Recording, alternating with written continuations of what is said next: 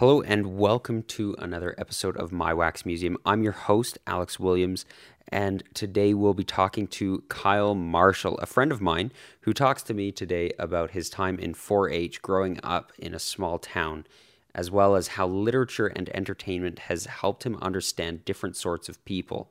He tells us about public speaking, his fears, and how he's grown through opportunities like university and travel as well as work opportunities. If you're looking for some advice in life and some great stories, this is the episode for you. We have a fantastic conversation ahead. Looking forward to it. Today, we've got Kyle on here, and your last Hello. name is Marshall, right? Correct. Awesome. Yeah, I I, I figured it was. ago. Yeah. So how did we meet? Five minutes ago. That's right. It was a crazy time. Uh, you just randomly ran up to me on the street and said, "I have a podcast." Uh, no, we we met because we are both part of the Calgary Video Creators Facebook group, uh, formerly known as YouTube Calgary, and it was one of the meetups. I couldn't Yeah. tell you which specific meetup it was necessarily, but we, we met through there. Yeah, one of the first at uh, Memorial Park, probably, right? Oh, probably yeah. Yeah. That, yeah. Yeah, that was that was good. I feel like it was just me, you, and Matt Mort at that one. Yeah, no, it was actually. and it was Carmen, Carmen was there and Brian, I think, was there. Brian. Uh, yes. I don't know Brian. Maybe I should. You, you probably do. He does like live streams. Oh yeah, yeah. Oh, of course I know Brian. Yeah, Yeah. I'm like, wait. I'm pretty sure there was only the five of us that showed up, but it was only us three for like the longest time, and then the other two showed up later. Mm. Yeah, on. yeah. No, those were good back in the the early days. I haven't been to one of those forever, but there's more people coming out now, right? Oh yeah. Yeah, We okay. get, we get pretty good turnouts now whenever we do. Like the last one we did here was a potluck, and when I say here, I'm talking about Media Lab, not some amorphous.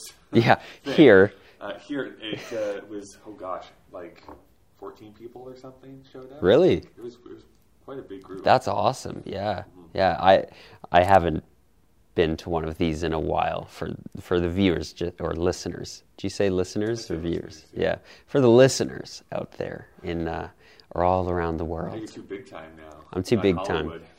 Yeah, I know. I I'm just way way out there. No, I'm just oh work. But anyways, so Kyle, tell tell me a little bit about yourself because I don't I don't know you super well. Sure. Like uh, all I know about you is since I've known you, kind of thing, Yeah, right? Well, I was born and raised in a little small town called Rocky Mountain House. Okay. Actual name of the town that I grew up in. It is about two hours north of Calgary, and I grew up on a farm mostly.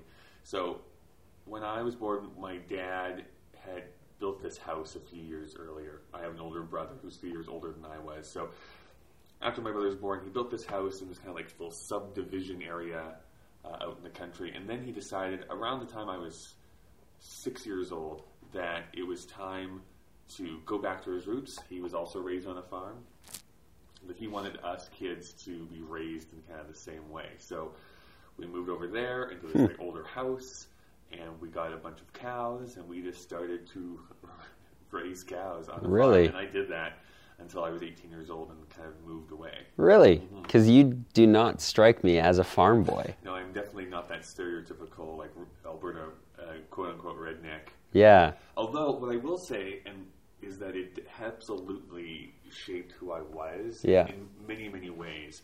And while and where I still do have sympathies for uh, rural communities, like I kind of understand that philosophy because that's what I grew up in. All my aunts and uncles and uh, my my family, like that is and friends growing up is that is who I associated with for the most part.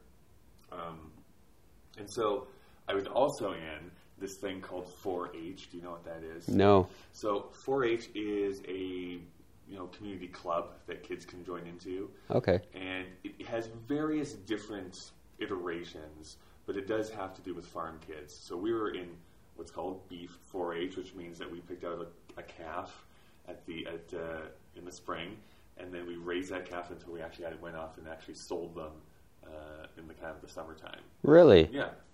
So that was kind of our thing. Now we did other community events, like we did highway cleanups. We went out onto the highways, Yeah. and picked garbage. We I did public speaking, so we had to do a public speaking competition each year. Uh, we went and did, volunteer work in different in different areas. So we always were doing something like that. Huh. Which is probably why I could still get up in front of a group and actually speak to people, is because I had all this training while I was growing up to do just that.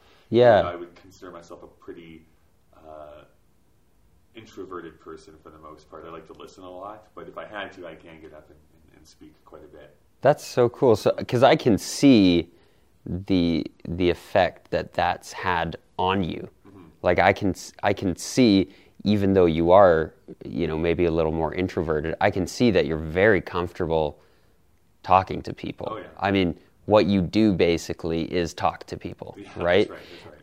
So that's that's really cool. So you did volunteering, and this is called 4-H. 4-H is what it's called. And what does that stand for? Do you know? I do. Okay. So it's the four H's are heart, health, head, and hands. Uh, those are the four things that we, we take a look at through in the group. I don't know if I can still do the pledge or not. I'm not going to try because I'll probably fail miserably. But that's what it's talking about.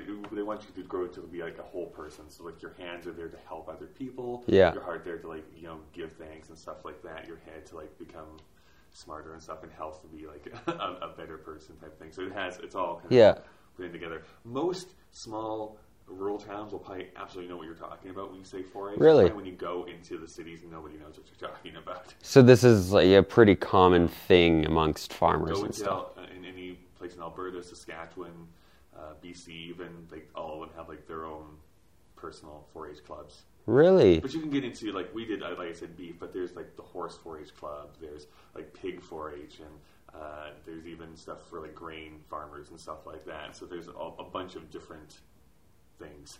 That's so cool. Mm-hmm. And it, and it's just meant to, like you said, turn you into a whole person. Yeah, that, that, that's the huh. drive for it. I think the yeah. biggest thing I did take away from it was that public speaking experience. Though. Yeah.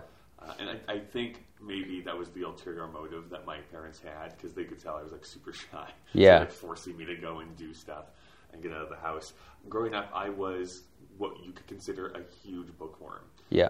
I would read and read and read we had a pretty long bus trip into town yeah. uh, for school. So we were when we moved to the farm, we were the first kids picked up in the morning and the last kids dropped off at night. Oh, really? What that means is that uh, we were picked up around six thirty in the morning, which means that we had to be up at about five thirty every yeah. morning so that we could get breakfast, go do the chores, get showered, get ready, so that I could be on the bus by six thirty, and then it would be about an hour to an hour and a half bus ride because I had to go pick up all the kids. Yeah. So during that entire time, what was I doing? I was reading a book all the time. Yeah. During summer, I didn't much like going outside. I would because I liked reading outdoors too, but it was more like I was reading. Because I, I liked I reading outdoors.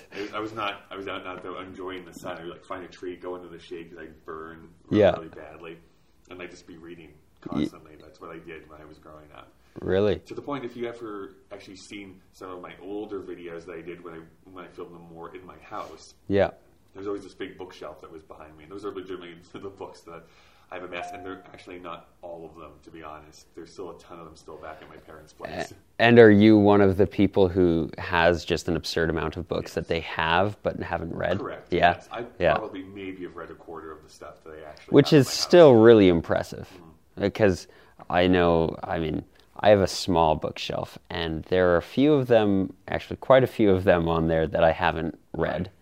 Um, one of them I started reading, but it was way too dense. Oh, I, yeah, you have to balance that a little bit. I yeah. Recently, and when I say recently, probably within the last four to five years, really got into reading nonfiction.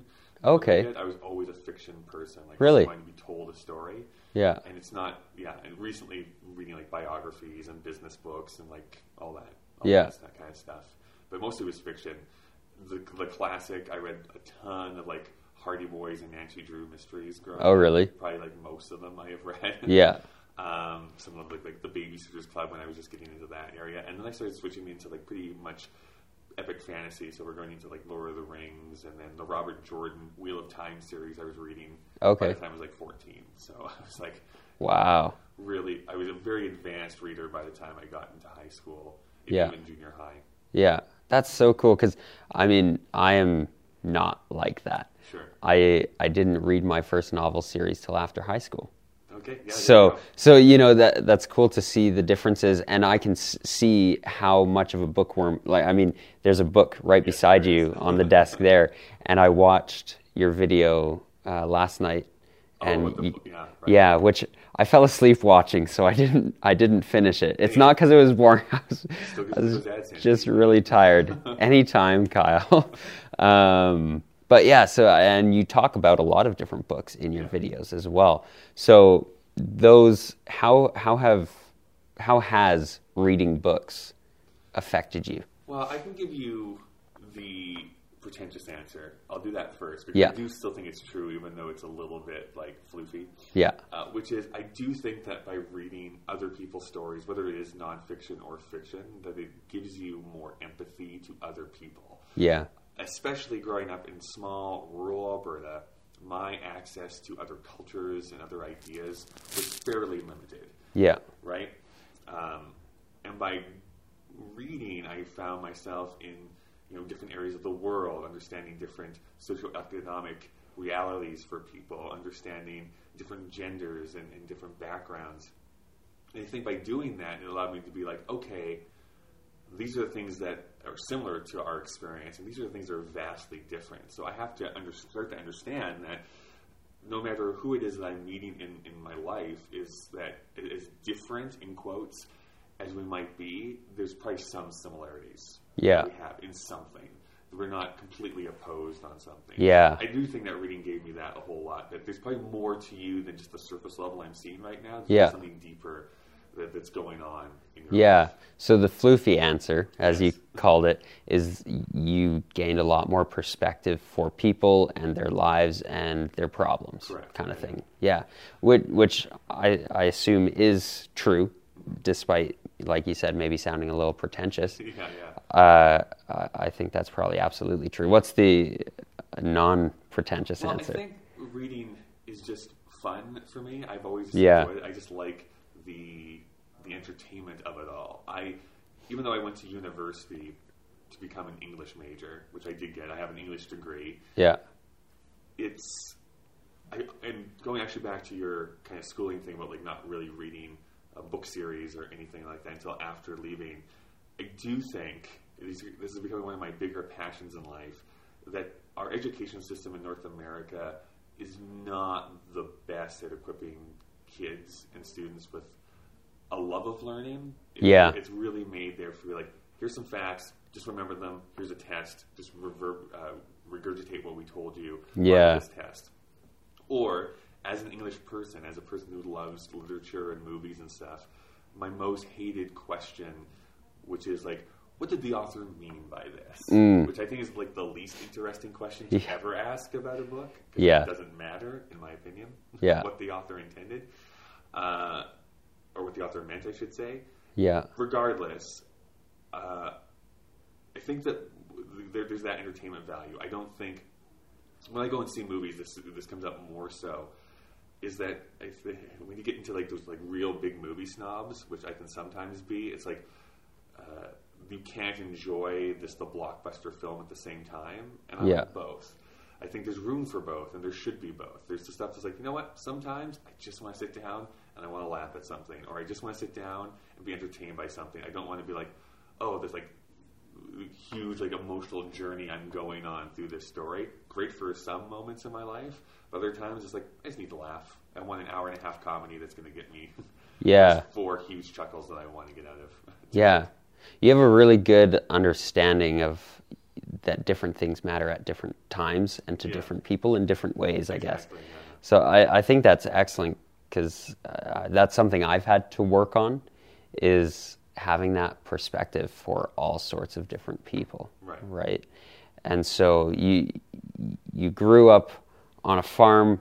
You you did all the farm stuff that right, one would expect I did a lot of farms. um, which I, I grew up in the city, so I know nothing about. Right. Uh, you, you were part of the 4-H club that helped Yep. you develop your speaking abilities, and you you were also a big reader that helped you develop those perspectives and stuff. So, going going into adulthood after you aged off the farm, I guess, in a way, flew the coop. Uh, what was what was next?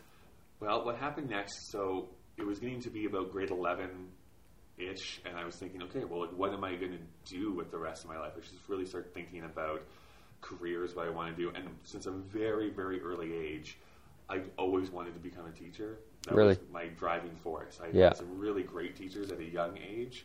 And I was like, I want to do that same thing. So I started looking at what I needed to make that happen, and in I knew I didn't want to travel like super far away. I didn't want to go to a different province or to a different country. That didn't interest me necessarily. Uh, so I was looking at okay, so in Alberta, the province that we live in, what is the best schooling to become a teacher at? Yeah.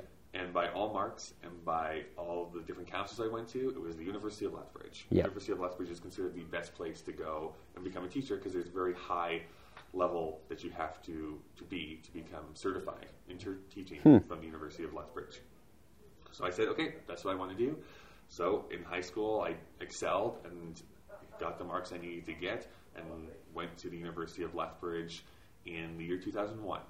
So Nice. 2001 is when I started my university career Wow. um, which is that's a very interesting date if you if you if you're thinking of it. So I'll tell you in, in a moment what I mean by that. Uh, I will say this: it was a huge culture shock for me. Again, Yeah. being insulated in a very small community, now living on campus, not in my parents' house anymore. A bunch of new people that I did not know. There was not a single person from my high school that I was close friends with that was there at the same time as me. So I was forced to go and try and make new friends um, in a different schooling atmosphere. This was no longer high school teaching methods or classrooms. These were university level classrooms. So there was very much different expectations being placed on me. And in the first like week, I was considering like I think I should drop out. I just don't know if I'm ready for this or I can do this. Luckily, I, I persevered and, and, and fought through that. The big thing that happened and why it was such a big moment for me is so like new experience, new city, new everything. This is the year 2001, I said.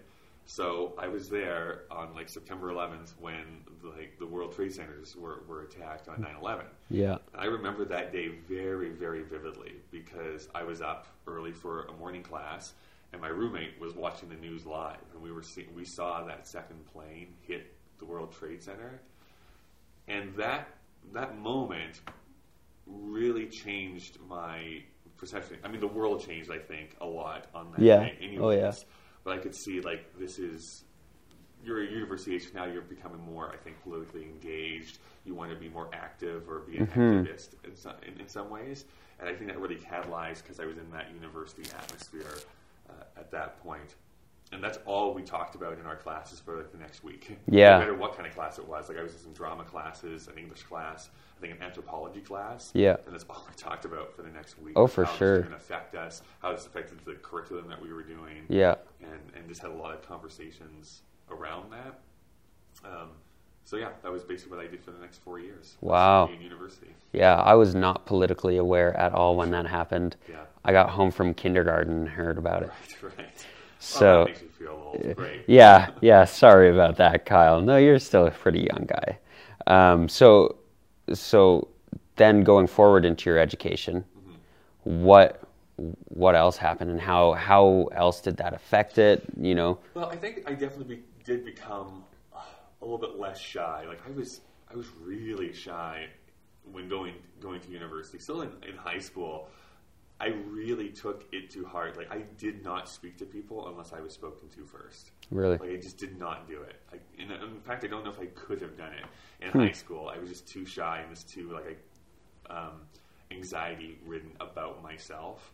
Uh, there's, I think, a lot of mental health issues going on at the time, which I've since started to slowly deal with. I think uh, over time, uh, but in university, I was kind of forced into it. Partly, I think that helped me kind of get out of that shell was taking a few drama classes at the Yeah. same time. It wasn't like again because of my 4-H experience, I could get up in front of a crowd and speak. In fact, I found that way easier to do than speaking one on one with another person.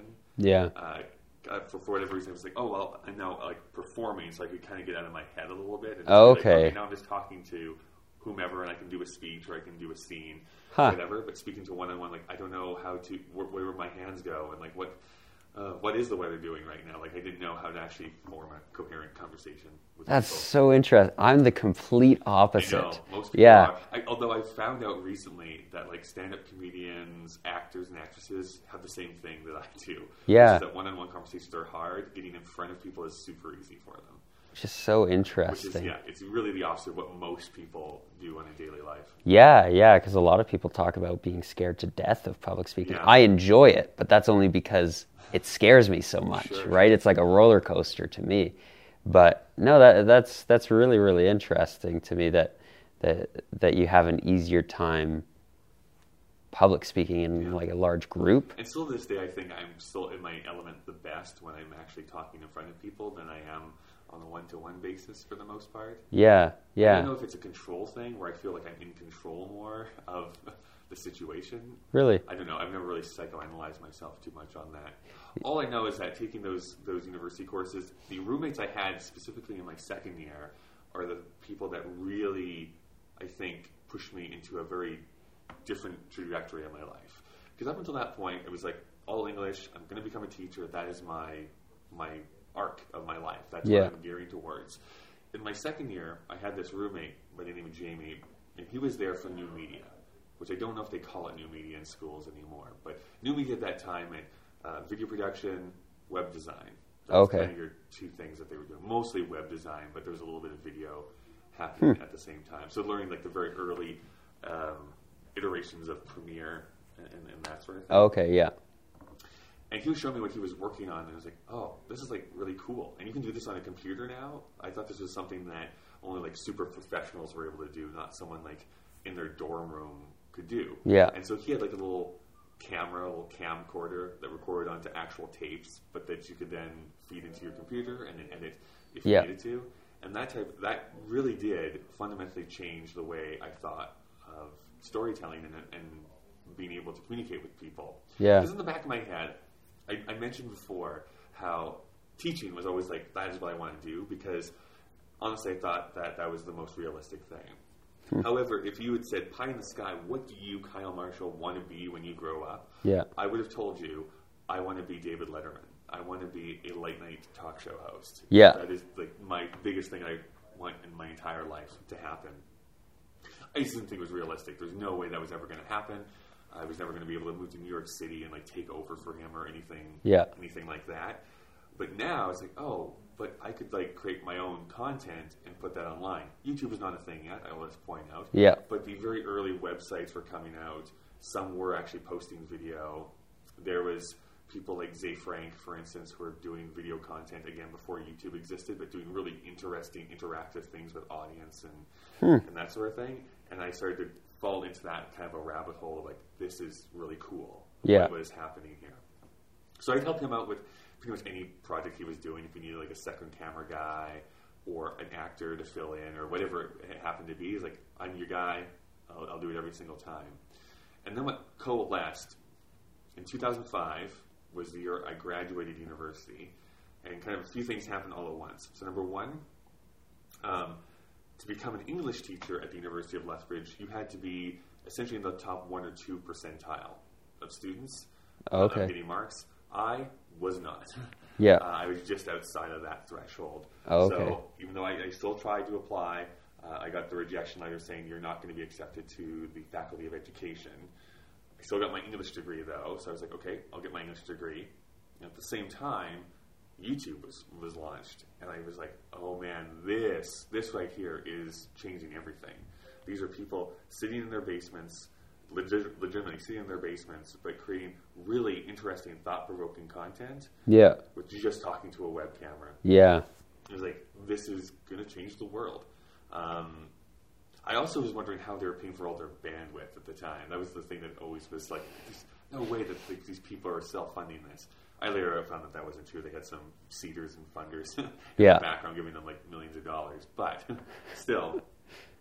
Um, so at two, in 2005, then I was like, well, what do I do now? I have this English degree. I'm not becoming a teacher the way that I thought I was going to. So what does the rest of my life look like? And I really didn't have a plan. Like I just did not have a plan. So my, my friend Jamie said, "Well, why don't you just move to Calgary? Don't move back to your parents' place, or there's a chance you might never like leave. Yeah. You're just stuck in your hometown and like never go anywhere." Yeah. Not that that would have been like, necessarily the worst thing in the world. I was like, all right, great. He had a cousin's place that had a room for rent, so I literally graduated, got into my car, drove to Calgary, unloaded like the few things I had, and then I was like, okay, well tomorrow I'm going to try and look for a job because I need to pay the rent somehow, and I don't have rent money currently. Yeah. So I went and plastered my resume pretty much everywhere here in Calgary. The first place, or the only place that hired me was uh, 7-Eleven. Okay. 7-Eleven was looking for night clerks. So Yeah. basically, I worked from 10 p.m. to 6 a.m. Five, night, five nights a week. Oh wow. I was also uh, being very an eager beaver and had a unpaid internship at uh, White Iron here in, in the city, which is a production company. Okay. like video or um, actual TV work and stuff like that. Cool. However, this is literally what I would do on some days. Uh, 10 p.m. to 6 a.m. at, at 7 Eleven, I would go home.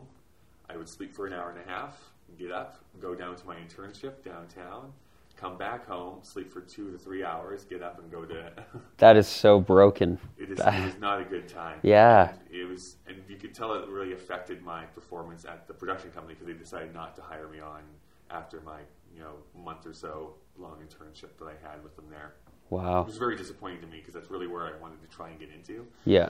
And do you, do you feel that there would have been a better way to go about it though? think so. I Because think- honestly, thinking back, um, even though I'm glad I didn't do it this way, but Yeah. I think thinking back, I probably should have rolled the dice and been like, I'm just going to focus on this internship, not worry about money coming in yet, yeah, and give like my 150% into this job and see if they would have wanted to take me Yeah. further than that and start to pay me afterwards. yeah, Who knows though? That's like Yeah. that's, that's looking back in time because what I love about anyone's life is that when you look at where you are currently and you start going backwards in time, it's like okay, so this led to this, which led to that, and you change one thing out of that equation, like Yeah. I don't know where I legitimately would be. Oh, you'd have no idea. Yeah. Like if you had done that, maybe you'd be homeless. You Right. like I could, I could because worse life. yeah, not decided to do uh, my own like artistic things, or I wouldn't have met certain people. I wouldn't be doing this podcast. Alex. Mm, yeah, exactly. Or maybe you you would be, except we'd be sitting here and I'd say, "So what it's what is it like working at da da da da da?" Yeah, and you'd be at this new place and doing this new thing, and I just happened to meet you some other way, That's which right. is just you know, it's crazy to think, but really that that's what would would have happened. Yeah, I will tell you this is one of the, the soul crushing things. So I was there working at 7 Eleven. I worked there for six months. And in like month four, month five, I remember this vividly. Working there, it was like maybe midnight or around midnight. And these three guys come in. And there were three guys I went to high school with. Yeah, I wasn't good friends with them. They were kind of more of the jockey crowd, more of the popular crowd, I'll say. Yeah. I I was not. Uh, shock upon shocks. And they come in and they recognize me, and I recognize them. I was like, oh, hey, guys, how's it going? That kind of awkward thing when you're just out of high school, like by three or four Yeah. years. And like, oh, you're working here. It's like, we thought you would be like way more successful. And like, that cut me so deeply. Like, it's like, oh, that's a punch in the gut. that's kind of like a backhanded compliment. Sort of. because it's like we had such expectations because even though we were jocks we thought you were awesome That's right. and then they're like but i guess you're not I guess it's not. like I know. oh like, that affected me for so many weeks. I was like, they're right. Like, why, what am I doing? Like, why, what am I working at 7-Eleven for? yeah Um, so, at this, uh, uh, a couple weeks later, I got this phone call from Chapters, uh, which is a bookstore here in Canada, and they'd seen my resume because they were one of the places I dropped my resume off, and they were like, "So we were looking through your resume, and we were wondering if you would want to come and become a manager at Chapters." And I was like, um, yes, yes, I would. I, I went through an interview process, but they decided, yep, we're going to hire you. So I left 7 Eleven behind and now had a regular sleep schedule, and I became a manager at Chapters. And I lasted there for about three years. that's awesome so so did was this from when you left your resume with them before hmm So it took Really? six months for them to actually take a look at it and actually call me in for an interview. well that's fantastic that they that they did, they did, and and especially put you in a manager position yeah, I know, like as really well. jumped right up to manager, which I felt awkward because I was I have been 22, 23 years old. hmm Uh, had never worked at chapters before in my life. Yeah. and was now being asked to basically lead people that were three times older than I was in some cases. Yeah. so I had to really figure out how that worked, and I found for me this was the start of. If you relate to people and also show them that, hey, I am not above doing the same work I'm asking you to do, Yeah. people are so much more willing Totally. to help you along instead of being like, do this, do that, this needs to get done. Yeah. Sort of thing. So I definitely learned that um, going forward with that. So here's the hard part though. I was being so inspired by like these creators on YouTube and Yeah. podcasts were starting to become a sort of thing at that point. Yeah. And I was like, I still wasn't creating anything of my own. And again, that is one of my other biggest regrets. Is I should have started creating like right then and there uh, of something. Yeah. But I was too embarrassed. I was like, I can't do it as good as they can, um, which is true. But you get better as you do it more and more. Yeah, yeah. Thing, which is just not the advice that I was willing to to take at that point. Um, but then 2010 happened, and a few things occurred all at once. So I went on this trip to New York City uh, to visit a wedding of a friend, and that was really fun. And I took some videos and I started to upload those to YouTube just to test out how that whole upload process worked. Yeah. got a fairly um, decent response. Um, and then I quit Chapters to go and work for Apple Yeah. computers because they were opening up a store here, their first store here in Calgary, and doing that because a co-manager of mine was leaving to go to them. Told me about the interview process. I was Yeah. like, "Oh, that sounds really cool." Call, uh, sent in my resume and was uh, on a phone interview within like 20 minutes. Like, Really? They called me real quickly Yeah. uh, into that. and went through this other big, long hiring process and eventually got there. And then also um, was asked, or not was asked, I uh, saw a video online from Hank Green, part of the Vlog Brothers, who I'm a big fan of. And he was uh, talking about how they were doing this thing called VidCon. And VidCon was this way to celebrate online video. And I was like, hey, that sounds like right up my alley. And on a whim, I bought a ticket to go down to Los Angeles to do to do that. So, in quick succession, over a couple, I, probably more of a couple years, quick Chapters, started work at Apple, saw that video from Hank, went down to Los Angeles, and when I came back, I was like, I'm going to make. I became so inspired because I thought it was such a great event and so uh, so innovative and so inspiring that I was like, I'm going to make a video on YouTube every week for the next year, which Yeah. I did. And it's actually continued on for eight. Have you been doing one a week for all that time? yeah, I now do two a week, but yes, I've I've made a video every week for about eight years. Wow, that's fantastic. Yeah. Man, and so I guess in in those 2 years you took a lot of chances, I guess, Yeah, eh? I did. You just kind of you said, I guess I'm going here now. I guess I'm going to VidCon now. I guess I'm, Yeah. you know, Well, to New York to too, Yeah. I've, I've really found in my life that if I feel slightly uncomfortable, not like I'm like feeling pressured or something, but if I feel slightly uncomfortable, that it's usually the best time to learn something. Mhm. And things that I decide to do on a whim usually lead to my best life experiences Yeah. Uh, because back when I was in university, again on a whim, I was like, "What am I going to do for a summer job?" And there was this posting I saw that says, "Hey, come down and work in Massachusetts at a summer camp for two months." I was like, Really? sure, why not? Let's do it. So I applied and, and I went down there. I did that for two summers in a row, where I spent two months at this one summer camp in Pittsfield, Massachusetts Yeah. and a bunch of, and I mean very wealthy kids from Yeah. New York and Boston were brought there for two months. They were away from their parents for two months. Yeah. From ages 8 to 16, I think is what the ages were of the camp. Wow. Uh, and the first year I was with the 10 year olds, the second year I was with the 8 year olds. Okay. And learned so much about myself, learned a lot about the U.S. that way. Yeah. It was the first time I went to New York City was was those those summer camp jobs. You only had two days or two days off. Uh, I should say that you only had technically one day off, but you could, if you like switch with someone, have a two day weekend. Oh, uh, okay. and then you just be working for ten days straight, essentially. Oh, okay. Yeah. Um, you had your nights off. It wasn't like I was Yeah. worked to the bone or anything. But that was the first way I went to New York City, which is a place I'd always wanted to be. I'm a big lo- a lover of Broadway. Yeah. That's where David Letterman is too. And so I remember the very first time going to New York City, sitting on the bus. I look over and through the fog, you start to see like the Empire State Building. I was like vibrating, like, oh my gosh, like I'm actually going to be Yeah. here. And just being able to walk around by myself as like what would I've been, 19 years old, That's awesome. never having seen that many people in one place in my entire life, being like, this is overwhelming, but also real cool. I'm, just love, I'm loving this. Yeah, yeah, that's awesome. So, uh, being an introvert yourself, and then doing these crazy things that Yeah. most people would not expect an introvert to do. What would do you have any advice for introverts? Yeah, it's hard. I mean, I, like I like I said, pushing yourself slightly out of your comfort zone, I think, is always a good idea. Yeah, And even though I am an introvert, I think what I always want to have the experience. It's just that it really drains me.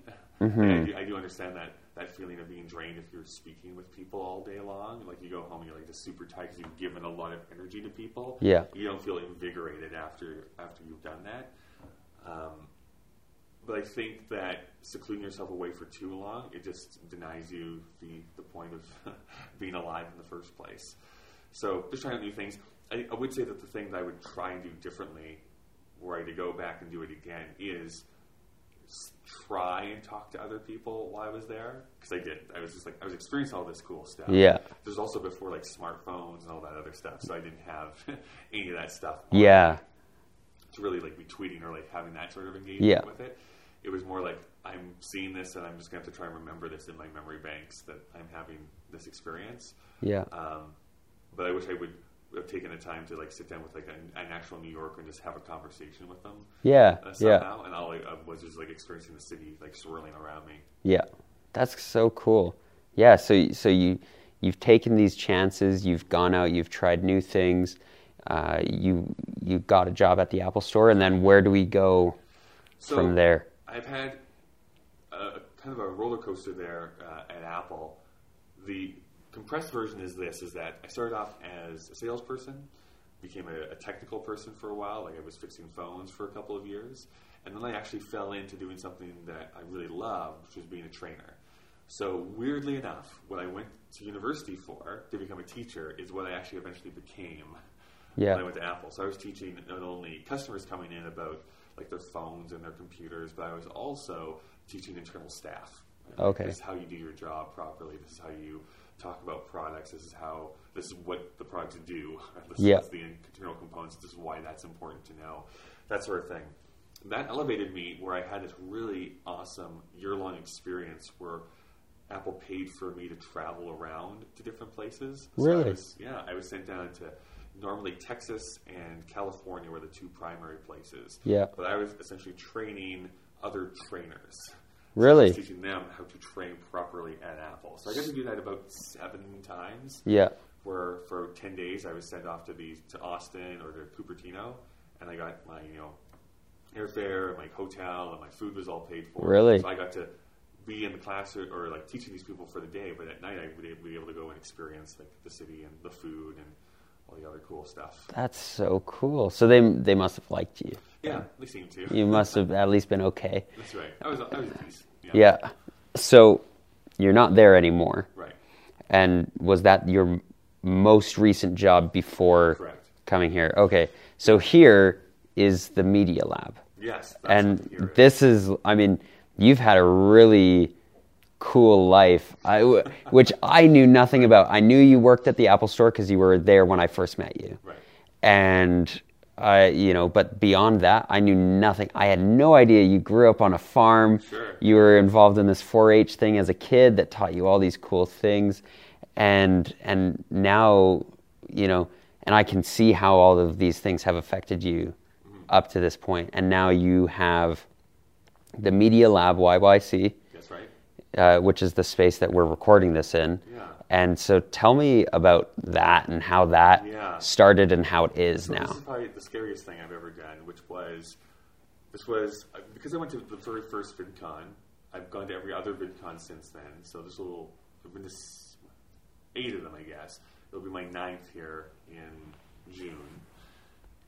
a couple of years ago, though, I was sitting on the airplane uh, about to come back. I was feeling disappointed because I really wanted to go and see the YouTube space that's in Mm-hmm. Los Angeles, which is something that's owned by Google. It's kind of like a place that has cameras and green screens and editing stations and stuff.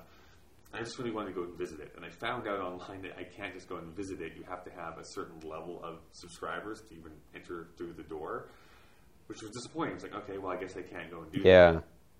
So I was sitting on the plane. I was like, man, I really wish like Calgary had something that was like that. There was a production studio that people could just come in and use the facilities, uh, use the editing stuff, use the cameras, use uh, all this other cool stuff. And at the same time, I was really getting really into podcasts at that point. I was like, it could even be a combination studio of like video and podcasting. It'd just be this really cool space that people can come and interact with.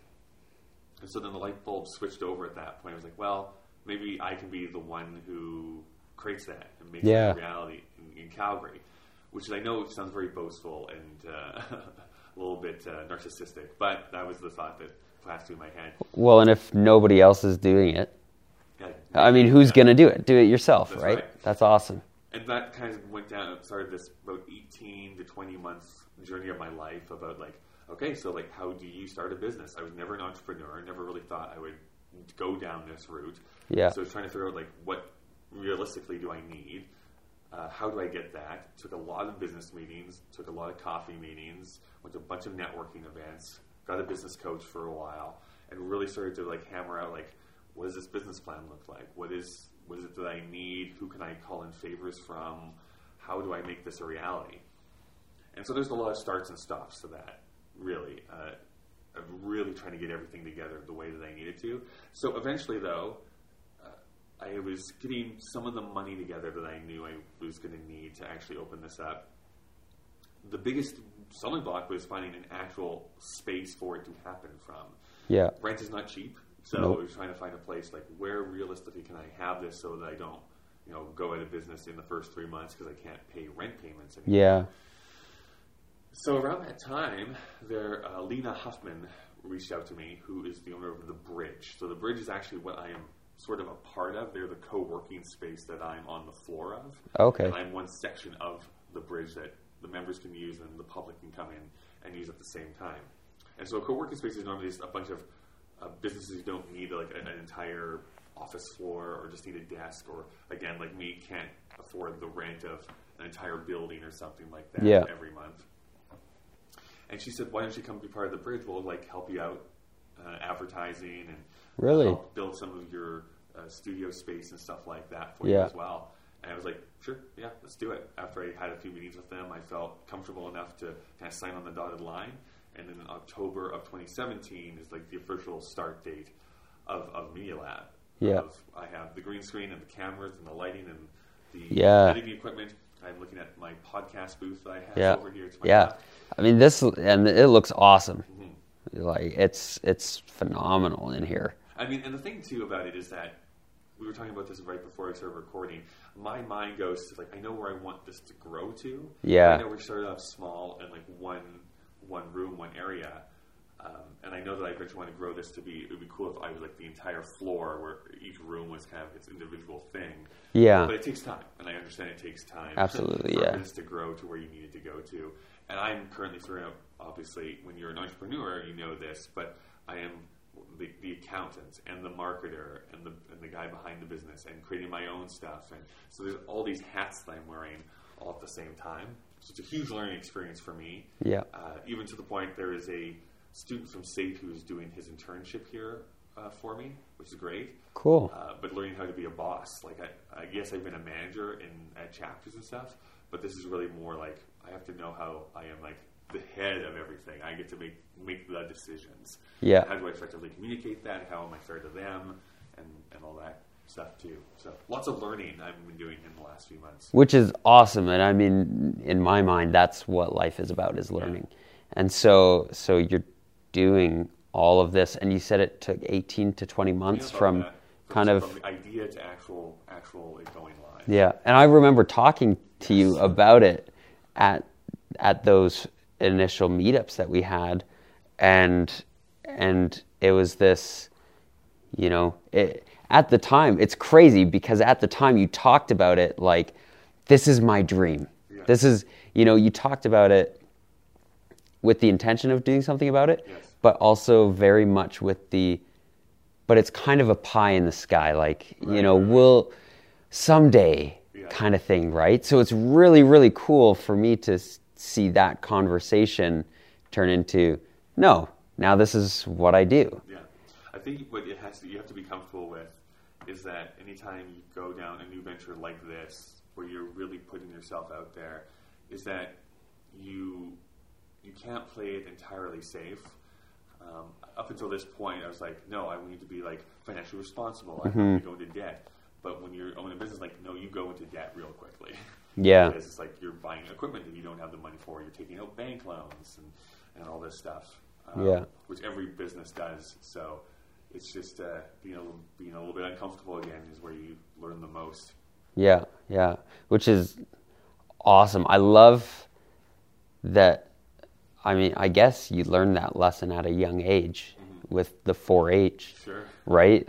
You have to be a little uh, uncomfortable Yeah. because I mean, me as a kid, Yeah. I don't know if I'd get through 4-H. I mean, I, I, I like to think that I'm, you know, can do things and can get out there, but I, you know, there's so many things that I just think I don't know if I could do that. You also hate cows. I, I hate, I hate cows. With a no, cows are all right, but it's yeah, it, it's crazy to see how this has come together uh, like this. So, what is now? You you imagine a future where it's the whole Yeah, floor kind of thing. be, you know, bigger, better, um, financially stable, of course. Mm-hmm. I mean, if if everything works out the way that I want it to work out, of course, I would love for this to open in a couple of different spots around the city, a few Yeah. different spots around the city. I'd like it to go to different cities. Yeah. One of the reasons why I called it Media Lab YYC was with the intention of being, well, when I go to like Vancouver, it'll be YVR, and Yeah. it'll be YEG if it goes to uh, uh, Edmonton. Classic Calgary thing. Sticking the yeah, apparently, in, in, this is actually a very Canadian thing, which is like we use our airport codes for, As like, the city. as a city like branding thing. Which Yeah. I don't think happens in like America or anywhere else, but Yeah. that's what we do. in Yeah. Canada. I mean, yeah, people in LA aren't like, I'm from LAX. No, I'm from LA. Yeah. The airport is So what they LAX. do more in, in the U.S. is area codes, like Really? phone area codes. So it's like I'm from the six one nine, or like I'm from the whatever. Really, really, that's interesting. Yeah. Whereas I, I mean, I'm from the 403, I 403. guess, Yeah. slash 587, Yeah, but then that's really vague because all of Alberta is 587. So causes a few issues, Yeah, but that's all right. Uh, so, so what other things other than Media Lab do you do? I really want to make a more concerted effort to give back to the community. This is something I've been really thinking about, and actually something that is popping up in a lot of companies and, and corporate culture, which is, you know, it's great. We live in a capitalist society, so bringing money in is not in and of itself a bad thing. However, uh, if you only hoard it for yourself and don't think about giving back, then there I don't know if humanity uh, excels at that point. So I'm, I'm, I'm really touching on ideas on how to, you know, support charities that I really want to respect and, and honor. Yeah. Um, I'm trying to think of like scholarships and stuff that could be promoted from Media Lab and stuff like that too. A- again, just a way to kind of give back. There's uh, definitely different video projects that I've had in the back of my head for like a couple of years now, which I'm going to try and action and make a reality here this year Yeah. specifically, and just companies to partner up with. I was in a very interesting meeting here just the other day about just ways to use buildings that are not being used in Calgary Yeah. and repurposing them for again community use and Yeah. educational purposes and stuff like that. So just trying to think of out of the box things to really make and produce and collaborate with some of the really great creators that are in Calgary. I think that oftentimes, I think this is more of a Canadian issue again, that we think of like, oh, like we live in Canada, or even worse, like, oh, we live in Calgary, so we're not in Vancouver, Toronto, so we, we don't have any like cool things going on. Yeah. But there's so many great people and great creators and great stuff that's going on. We just have to advertise it and talk about it more And get together and get together in real life Yeah. instead of just staying in our house all the time. and be and whining about it, right? Right. And I, I think the I I think things in Calgary are picking up a little bit more with They with are. film. I mean, with film and, And- and, and creations, Yeah. just like artistic things going on. I think that in many ways, because we're such an oil-dependent province and an oil-dependent city for so long, I think we still will be for probably a good 25 years, if not more. That being said, because of the downturn that happened with oil prices and that kind of really devastated our city here a few years ago, in many ways, I think that there's going to be a very positive impact from that, where it forced a lot of people to be like, well, if I can't uh, expect this to be the cash cow it always has been, then what can I do? What what things can I go and work on instead of being beholden to somebody else? Let me try something new. Yeah, And that's what the cool thing about Calgary has always been. There's always been that entrepreneurial attitude and Yeah. bootstraps mentality. which I love. Mm-hmm. Yeah, I just think it's going to be like uh, the dial turned to 11 Yeah. in the next couple of years because of that. which is which is super super good for all of us here, and we've always, like you said, had that entrepreneurial kind of mindset, right? Yeah. So so final thing, we're we're running out of time here. You have a podcast as well. Oh, I sure do, yeah. Why don't you tell us a little bit about that one? Yeah, my podcast is called Assumptions. I do it with my friend Daniel. He's a very devout Christian, and I am what I consider to be an atheist. Uh, I shouldn't say consider. I am an atheist. I consider myself to be an atheist, whether or not the other atheists accept me. Exactly. It's like we've had meetings. I don't know. Yeah. Uh, and our podcast is about sitting down and trying to understand each other's worldview. Uh, we don't yell at each other. The the joke I always say is that it's an atheist and a Christian who sit down and have a polite conversation. Yeah.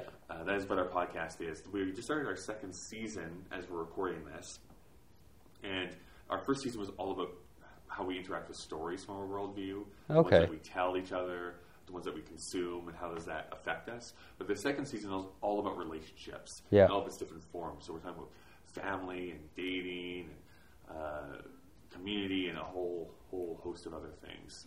That's awesome. That's awesome. So I'll make sure I have links to all of that there. Yeah. Because that is, I, I think that's something phenomenal in, in a world where a lot of people are a little bit rude to each other for other big thing. no good reason. we're in this really interesting time culturally. Yeah. And I don't know what it's leading to. And in many in many ways, it actually kind of scares me a little bit because I think that both the far right ideology, ideology and the far left ideology are very destructive. Yeah. And it seems like that's what's pulling North America and even the world farther and farther apart. That you get into these weird silos, and then you just yell at each other, and there's really no compromise whatsoever. Yeah. I also have a, have a pet theory that the majority of people fall somewhere in the middle of those like far two extremes. Oh, totally. It's that they have the louder voices, and they just, we have to pick camps. So it's like, well, I guess I align with them more than what these people over here are like. Um, that being said, I think that it's important to showcase in our world that it is possible to have different viewpoints on something and still respect each other. And so that was what Assumptions was born out of specifically. And all the other work I try and do is is in support of that, where I don't want to be like you're wrong or you're evil or you're bad. It's more like let's try and understand each other, even if I deeply disagree with what your point of view is. Yeah, which is awesome.